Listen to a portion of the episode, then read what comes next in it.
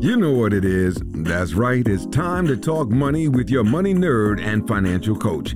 Now, tighten those purse strings and open those ears. It's the Money Talk with Tiff podcast. Hey, hey, welcome to another Tiffany's Take where I answer your money questions. If you want your questions answered on the podcast, just go to www.moneytalkwitht.com forward slash ask Tiffany. So, this question today I actually answered on the blog, um, but I wanted to make a podcast episode for those that don't read the blog um, so that way you can get this information as well. And the question was, what do I do if I was denied a bank account? Now, most people don't even realize that this could be a thing, but it, it definitely can. When you go to open a bank account, they have you fill out an application and they run that information through their system. And if, and there's some reasons, which I'll get into in a few minutes, why you wouldn't be able to open that bank account. So, this is definitely a thing. And I've worked with clients where they were not able to open a bank account. And before I worked with those clients, I didn't even know that this was possible. Um, so I just wanted to give some awareness to the issue and then also some solutions in case you are in the situation where you can't open bank accounts. So, First and foremost, let's talk about the reasons behind why someone wouldn't be able to open a bank account. So, if you had previous account closures, like for instance, um, if you were in the negative a lot, well, quite a bit, and they said, you know what, we're closing your account and you never paid that balance, um, that could affect you from opening a bank account. If you have bad credit history, um, that can also affect you.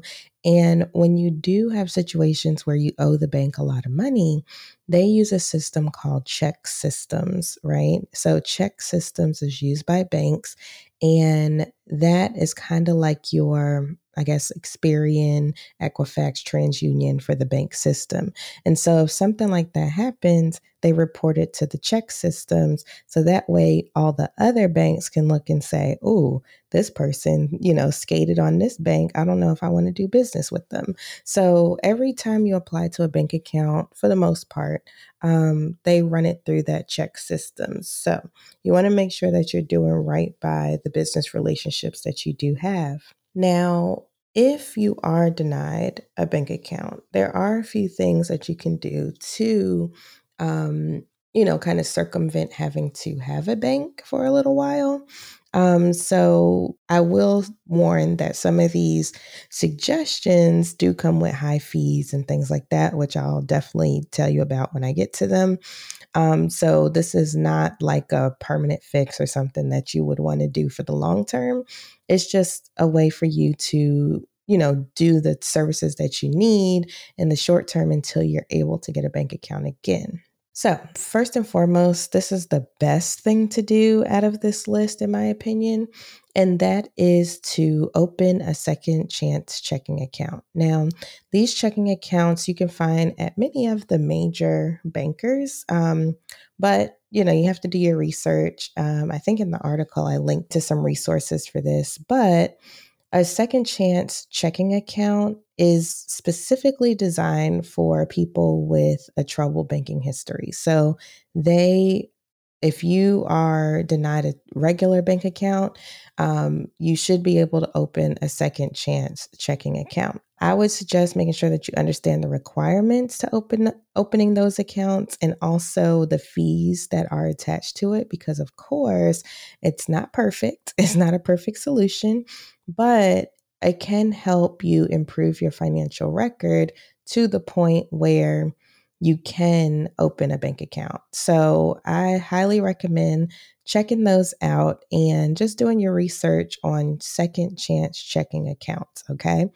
Um, when I was doing research for this, because I've wrote about this not only for my blog, but also for AFCPE, when I was doing my research, there are quite a few options out there. So definitely make sure that you're looking it up and researching, okay? Another thing that you could do is try to get a cosigner for your bank account. So, much like when you can get a loan, let's say you don't qualify by yourself, but you can get somebody to cosign for you, you can kind of do the same thing with a bank account. Now, I will warn that when you have a co signing relationship, a co signer, co signee, it does make things complicated. So be ready for that if you use a family or friend. Uh, but, you know, if you both have an understanding and you're like, look, this can help me in the long run, you can use it to get your, um, you know, your banking history up, then by all means, go right ahead. But I will warn that it does make relationships complicated. So um, you can ask a family or friend with a good financial record to kind of co sign that for you. Um, and just like I said, delve into the responsibilities involved for both the co signer and the account holder in this relationship, in this arrangement. You do not want things to go south. Okay. Um, another thing that you can potentially do is use check cashing stores. So if this is now, this is probably going to be the only time where you will hear Tiffany recommend a check cashing place uh, because I do not agree with them at all. But in cases like this, and you really need, you know, stuff like getting a check cashed if you don't have direct deposit onto a prepaid card, because that's another suggestion. You can get a prepaid card um, I know when I worked at a uh, staffing agency, they gave everybody prepaid cards in case they didn't have a bank account for direct deposit. So definitely check out that option too. But anyway, skipping ahead. Um, check cashing places can help you pay bills, you know, cash your checks, reloading your prepaid cards, and things like that. But like I said, make sure that you understand the potential drawbacks of those. They usually have high fees, which I cannot stand. Um, but in this situation, it might be beneficial for you. But just make sure that you're doing your proper research before you do this. I would also say back to the prepaid cards that is a great option. Um, now, a lot of times they might have fees as well. So make sure you're double checking your paperwork because sometimes they will fee you to death. Um, I've seen prepaid cards where they charge you every time you do a transaction. It doesn't matter if it was an ATM or not any transaction they were charging a fee. So just be aware of those and make sure you're reading the prepaid card paperwork because all cards come with paperwork. So make sure you're reading that, okay? Um, so you won't get stuck with them eating up all your money, okay? All right. Um, and then the next one I would want to say is work on improving your check system score. Now, a lot of people don't even know that this exists. And I did honestly, I didn't either until I did the research for this. So learn about that and how it tracks your banking history. Matter of fact, I might do an article on this. So make sure you're subscribed to the blog or you keep checking the blog because I think I might do an article specifically on ChexSystems. But if you learn about it, you can learn how you can improve it. And so, if you can improve your check system score, you will eventually be able to open a bank account if the issue was your check system score. Now, um, I gave you all of these options, and I know it's a lot to take in.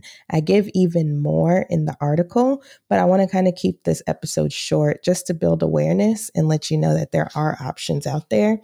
So, if you're interested in reading more about this issue, make sure you check the show notes because I'll post a link to the full article there. But if you do have issues with opening a bank account, feel free to reach out to me. Um, this is stuff that I help people with all the time, and I'll be more than happy to help. So if you have a question that you want answered on the podcast, make sure you go to www.moneytalkwitht.com forward slash X Tiffany, and I'll be happy to answer for you. But until next time, I hope you all are staying safe and well, and I will see you next week. Bye. Thank you for listening, joining, and being a part of the Money Talk with Tiff podcast this week. You can check Tiff out every Thursday for a new Money Talk podcast.